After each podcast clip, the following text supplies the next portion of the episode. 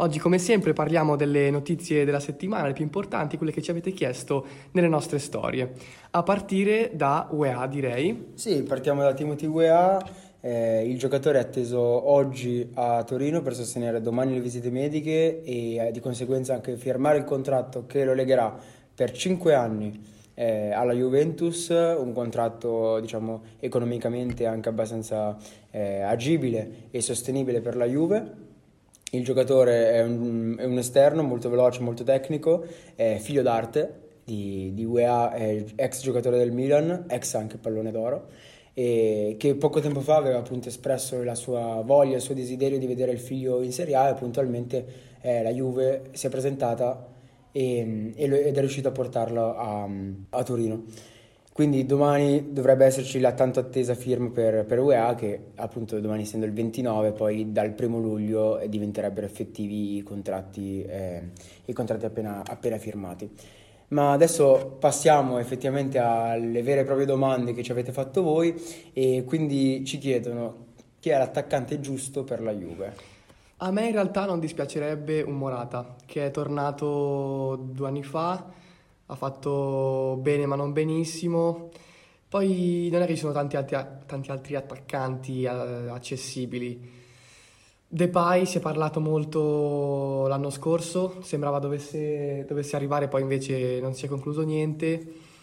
Non lo so, ecco, Vlaovic, Vlaovic mi sta deludendo molto, sinceramente, però mh, alla fine forse ci sta, ci sta a puntare anche su di lui, non, non è che dobbiamo venderlo per forza, no? Ecco, Morata però non mi dispiacerebbe, anche se penso che, che non verrà. Eh, negli ultimi giorni è stato anche, anche, accostato al Milan, che appunto anche con il ritiro di Ibra, eh, con la probabile partenza di, di Orighi, eh, deve appunto cercare un nuovo numero 9 che sia almeno un sostituto a, a Giroud e ha sondato il terreno Morata, ci vogliono almeno 10 milioni per portare lo spagnolo in rosso-nero, però dall'altra parte noi eh, tifosi juventini confidiamo che, che Alvaro decida di non accettare questa offerta anche per il suo fortissimo legame eh, per la Juve, anche se comunque al momento molto difficile, ma non è da escludere un Morata Tris in bianco-nero.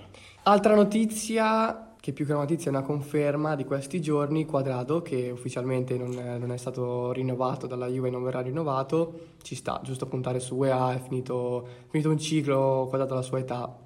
Eh, sì, è anche un giocatore che negli ultimi due anni, eh, l'ultimo anno diciamo vero e proprio dove ha fatto sentire davvero la sua presenza è quello di Pirlo, in cui ha giocato una grandissima annata. Eh, però comunque negli ultimi due anni abbiamo visto un giocatore che eh, giocava molto a sprazzi, a episodi, ci sono stati episodi molto buoni come per esempio il classico gol del, nel derby anche di, di, quest'anno di Quadrado, però non possiamo parlare di una stagione eh, definitivamente positiva e quindi anche per questo motivo, anche per l'avanzare dell'età e per la politica di ringiovamento che sta attuando la Juventus, eh, la società ha deciso di non rinnovare il contratto a, a Juan.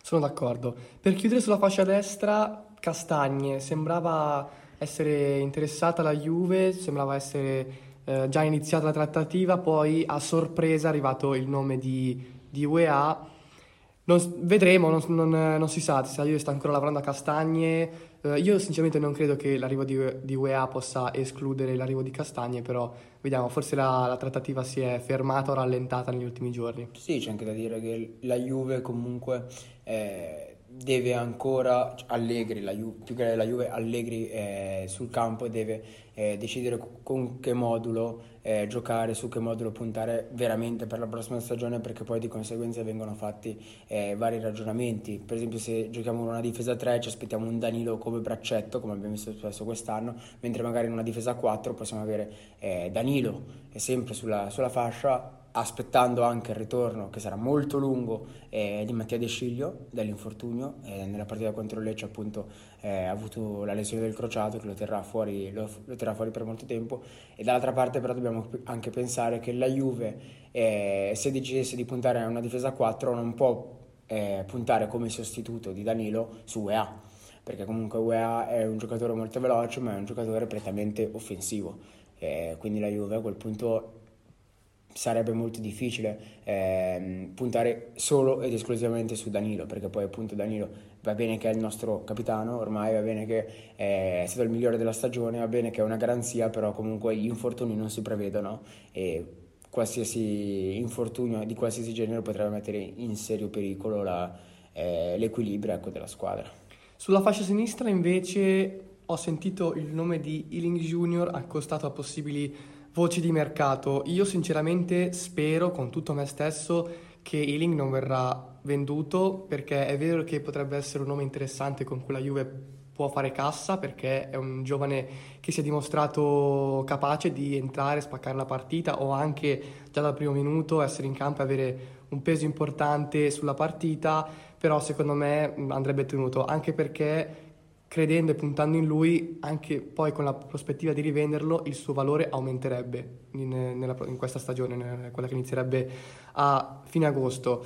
Quindi sì. io spero che non verrà venduto. Sì, sono d'accordo, aumenterebbe tanto il suo valore, soprattutto se la crescita rimane esponenziale come quella che stiamo vedendo adesso. La Juve fissa il suo, il suo cartellino a un prezzo intorno ai 25 milioni, comunque un prezzo molto importante, perché poi alla fine Ealing l'abbiamo scoperto quest'anno eh, però comunque io credo che il ragazzo abbia ancora ampissimi margini di, di miglioramento e può, ha la potenzialità, se cresce nel modo giusto, eh, di diventare tra i migliori esterni al mondo. Carmelo poi ci chiede situazione Europa per la Juve. Ci ha messo un po' in stand-by, abbiamo aspettato per quanto riguardava le penalizzazioni della FIGC, c'è stato il patteggiamento e quant'altro. Situazione Europa, Tia, cosa ci dici? Allora, la situazione in Europa è molto complicata, molto dubbia al momento, eh, perché appunto ci sono state varie indiscrezioni, anche degli indizi, possiamo dire, indizi social, eh, che non eh, figuravano la Juve all'interno delle prossime concorrenti ecco, eh, per la Conference League stagione 2023-2024. Eh, si parla di un tra virgolette, possibile patteggiamento eh, che comunque eh, è l'esclusione dalle coppe europee per un anno eh, per la Juve, più una multa molto salata, una multa milionaria eh, per la società bianconera però che comunque andrebbe a chiudere questo cerchio, questa montagna ecco, anche di problemi, perché comunque non solo la Lega Serie A attraverso le sue indagini, ma anche eh, la UEFA eh, in prima persona, aspettando anche quello che succedeva in Italia, ha, eh, aveva un occhio di riguardo rispetto alle faccende, alle faccende societarie eh, della Juve.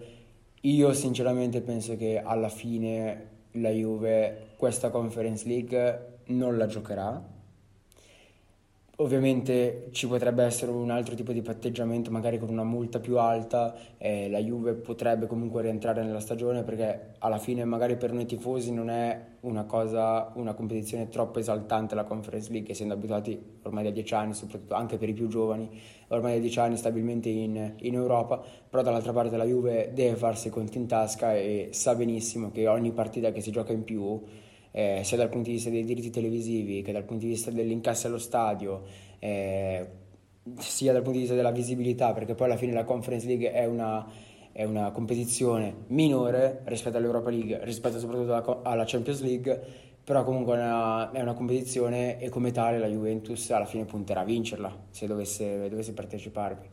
Quindi il mio augurio da tifoso è magari non partecipare a questa Conference League per avere un, eh, una concentrazione totale sul campionato, perché poi alla fine quello ci rimarrebbe, eh, campionato di Coppa Italia.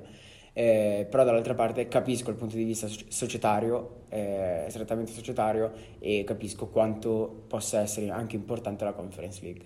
Sì, a noi tifosi cambia poco giocare o non giocare la Conference, ho letto anche di questa notizia che la Juve spingerebbe per essere esclusa dalle coppe europee quest'anno per saltare così la conference e non eventualmente nei prossimi anni si spera la Champions o Europa League, quello che, che sarà.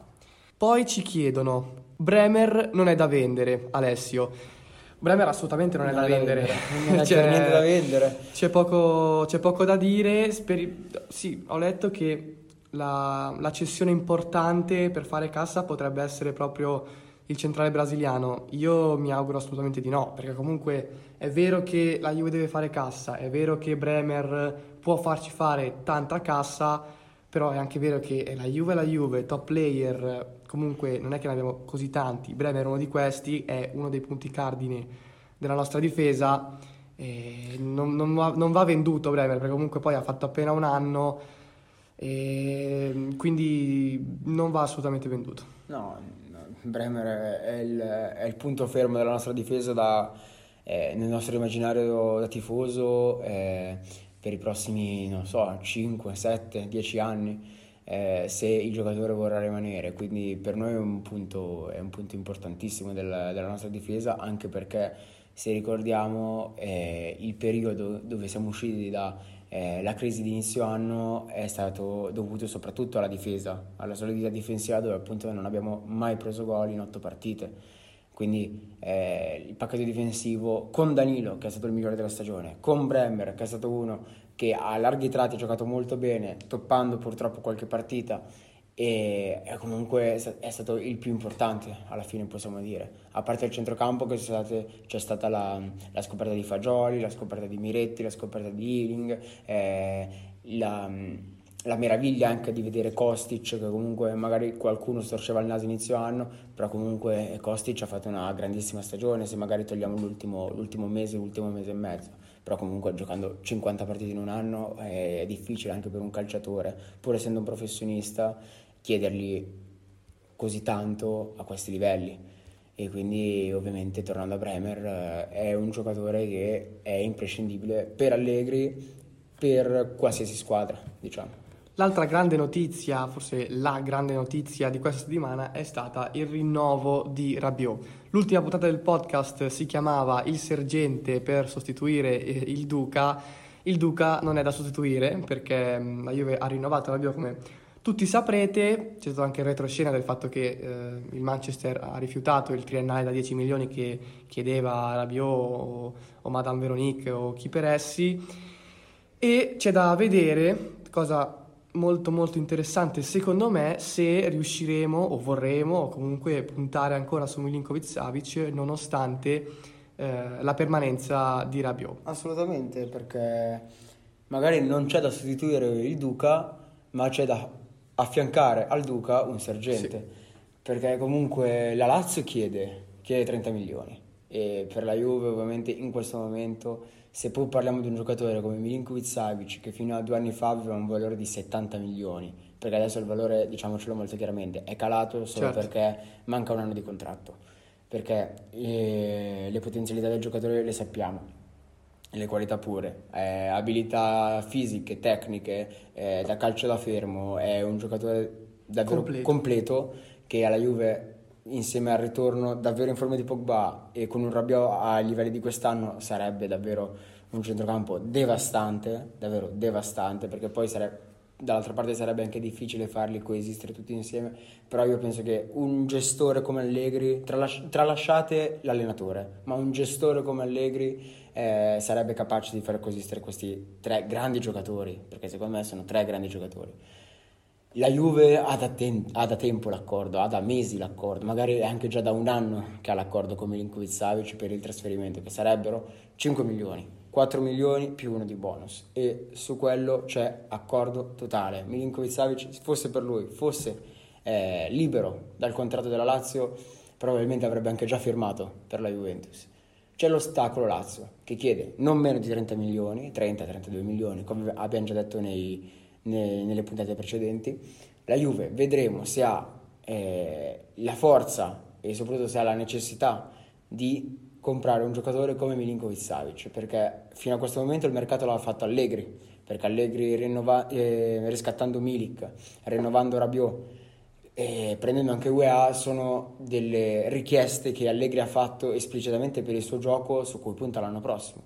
Vediamo se eh, nel suo gioco su cui punta l'anno prossimo rientra anche Milinkovic Savic. Adesso abbiamo ancora due mesi eh, più o meno, meno di due mesi dall'inizio del campionato. Se Milinkovic Savic arriverà, credo molto probabilmente arriverà prima del, del termine, cioè prima dell'inizio del del, del campionato. Ovviamente non ci possiamo escludere eh, un colpo last minute da parte della Juve quando sembra che tutto sia fermo, la Juve arriva a Formello con 30 milioni cash e si porta a casa Sergente.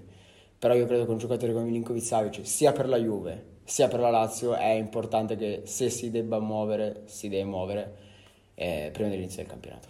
Per concludere un po' sul mercato e soprattutto sul centrocampo, c'è il lato cessioni che, che rimane sempre un po' quello, no? E sono, non è cambiato molto rispetto alle, alle, ultime settimane, c'è da vendere McKenny, c'è da piazzare Zaccaria, così come c'è da liberarsi in qualche modo di Arthur. Da queste cessioni o comunque da liberarsi di questi ingaggi per quanto riguarda Arthur, potrebbe proprio ehm, arrivare ehm, Milikovic Savic grazie alla, alla, cassa fatta da queste cessioni. Certo, eh, ovviamente non dimentichiamoci che la Juve ha già incassato 30 milioni dalla cessione di Kulusevski, che sarebbero proprio quei, quei 30 milioni, eh, appunto caso vuole, per andare a comprare eh, Milinkovic Savic. Ovviamente la Juve eh, non, non, va su Milinkovic Savic perché è il grande nome.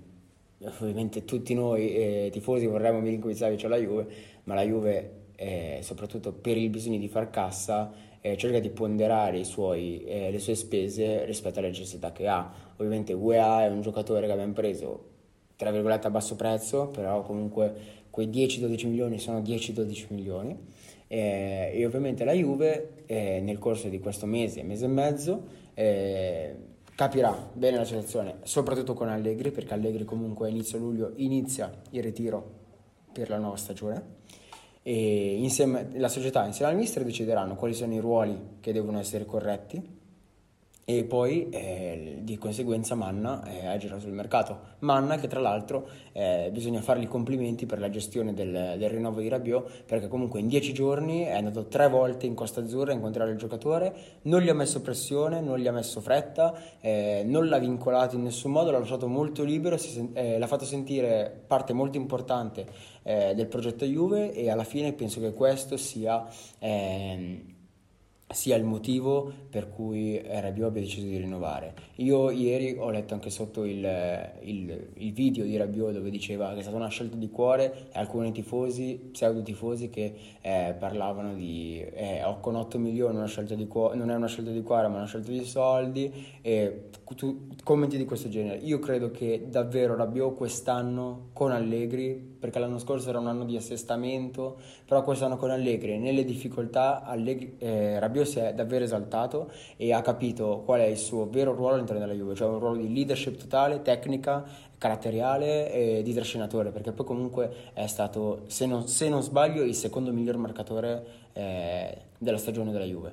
Quindi io credo che la scelta di cuore sia vera. Poi ovvio, se ti offrono 8 milioni a stagione per rimanere, sono comunque 8 milioni.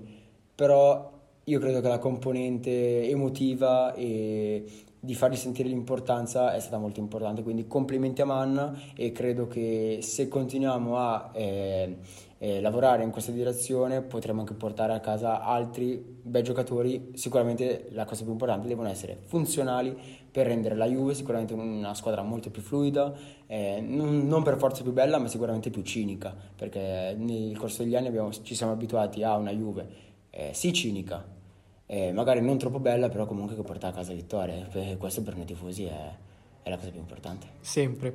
Per concludere, sulle cessioni a centrocampo si parla in particolare di Zaccaria con un interesse del West Ham, con la Juve che lo valuta circa 20 milioni. Per Artur c'è stato un sondaggio del Brighton, miracolo che una squadra si interessi ad Artur, sono due anni che cerchiamo di piazzarlo, speriamo che col Brighton possa iniziare una vera e propria trattativa. Infine, McKenny piace al Galatasaray, quindi speriamo che questa possa essere la destinazione del calciatore americano. Il Galatasaray sarebbe anche interessato ad Alexandro, che però è più tentato dalla, dalla proposta che viene dall'Arabia Saudita. Sì. Questa è un po', un po', la situazione. Sì, per concludere, Alexandro, ovviamente se potesse decidere lui, eh, resterebbe la Juve e lui è forte anche del contratto che la Juve gli ha rinnovato scelta, come abbiamo detto anche nello scorso episodio, un sbagliata, po' avventata, sì. sbagliata. Però comunque Alessandro è forte di questo. Poi se avrà l'occasione sia economica che contrattuale di poter trovare una nuova destinazione, per noi per, per noi Juventini, per la Juve, ecco, sarà solo un bene perché ovviamente non rientra più nei piani di, né della società né di Mister Allegri. Allegri di cui ci chiedeva forse Alberto Daverio nelle nostre storie. C'è poco da dire su Allegri, nel senso che abbiamo capito che rimane, ci sono, ci sono state nuove voci dall'Arabia Saudita, eh, pare che Allegri abbia rifiutato 90 milioni, no? 30 in, in, tre, in tre anni.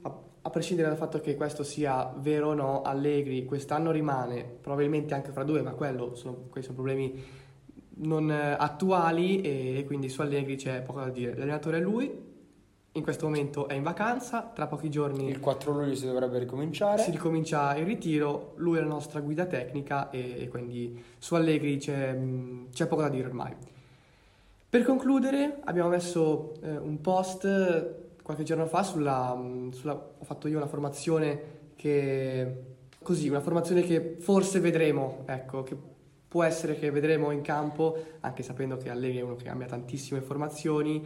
Eh, c'è molto dibattito, accennavamo già a questo discorso anche nelle, nelle, puntate precedenti, sul modulo difesa 3, difesa 4, c'è eh, chi preferirebbe un 4-3-3, chi un 3-5-2. Chi un 3-5-2 vedremo, ecco, il, il, mercato è ancora, forse ancora un po' presto, anche se a noi tifosi piace già cercare di, di capire anche prima dell'inizio del ritiro come giocherà, come giocherà la Juve. Eh, questo, vedremo, vedremo. Allegri sappiamo che non mette mai la stessa formazione o quasi mai. Da due, mm. dal, dal, suo ritorno non, non ha mai, mai schierato la, stessa, stessa formazione, formazione, due volte consecutive. E questo è, è proprio sintomo de, de, della, della Juve anche, camaleontica. Anche magari però camaleontica da un certo punto di vista, ma anche discontinua dall'altro. Eh sì, perché forse manca, manca un'identità, manca un'identità forse alla Juve che, ecco, forse sul biennio di Allegri si può dire questo, che è una Juve a cui manca un po' una, un'identità precisa, un'identità forte, una Juve a facce alterne, una Juve che vince nove partite consecutive senza prendere gol, però poi ne prende cinque dal Napoli è una Juve che nel fine stagione perde tre partite consecutive, insomma alti e bassi, ecco. Eh, vedremo, vedremo quale sarà la formazione. Tia, se vuoi aggiungere qualcosa. No, io credo che dalle, dai prossimi giorni comunque non avremo grandissime notizie. Eh, io credo che dalla seconda settimana di luglio potremo iniziare a entrare in vere e proprie trattative perché comunque ora come ora sono ancora rumors eh, io credo che la Juve metterà ancora a punto veramente due o tre colpi. Eh, secondo me in attacco è molto difficile, a meno che si muove, se, si muove, se si dovesse muovere uno tra Vlaovic e Chiesa, a quel punto parliamo di tutt'altro mercato. Sì. Però io credo che a situazioni ehm, attuali vedremo due o tre acquisti, ma che poi dipendono anche dalle cessioni, perché se dovessimo riuscire a piazzare con una buona cifra economica incassata Arthur, McKenny, Alexandro e Zaccaria, ovviamente la Juve libera grande spazio, ha tanto eh, malloppo eh, da, da, parte per poter investire forte sul mercato e andare a prendere non solo dei giocatori funzionali, ma giocatori funzionali di un certo livello. Eh, per esempio, come appunto diciamo, riremo e sarà il tormentone, magari non quest'anno ma anche il prossimo il sergente Sergei Milinkovic-Savic. Speriamo che possa arrivare. Per concludere, una notizia che è girata in, ehm, in, questa settimana, in questi ultimi giorni, che si è poi rivelata una fake news, quella di Chiesa al matrimonio di, di Bastoni, che non era Chiesa. C'è stato questo video diffuso su Twitter ehm, in cui qualcuno si è divertito a dire che eh, uno, uno, di quel gruppetto di anti-juventini che, che, hanno cantato, avrete visto immagino la notizia, che hanno cantato quel coro anti-juventino eh, sembrava Chiesa, in realtà non è, non è, assolutamente Chiesa, è stata una smentita, è una fake Sment- news. Sì, smentita del suo agente che tra l'altro ha anche smentito la richiesta di rinnovo di, di Federico a 8 milioni l'anno e credo che se questo dovesse essere vero eh, è solo un bene, ecco, perché comunque si alzano polveroni molto spesso per, per nulla e, e, quindi credo che l'importante, soprattutto dall'inizio della prossima, comunque dall'inizio del ritiro, sia la serenità, sia la compattezza del gruppo, perché poi alla fine su quello si, si costruiscono i, i, i trofei, le vittorie, tutto quello che c'è dietro. Quindi eh, aspettiamo, ovviamente non iniziamo a speculare perché comunque il video l'abbiamo visto tutti, è un video molto al buio, è un video che ovviamente il, gioca- il giocatore può, potrei, poteva anche essere lui, però mh, se non si ha una vera e propria immagine è inutile iniziare a speculare. Poi ovvio siamo in Italia e, e questo succede tutti i giorni per tantissimi giocatori, ovviamente un giocatore come Chiesa che è costantemente sotto le telecamere. E ancora più, accento ancora di più questi, questi gesti, però anche queste fake news. Però comunque io credo che non, non ci sia un, da tirare fuori un caso per, per una roba del genere, soprattutto se non chiara e poi smentita dalla sua stessa gente.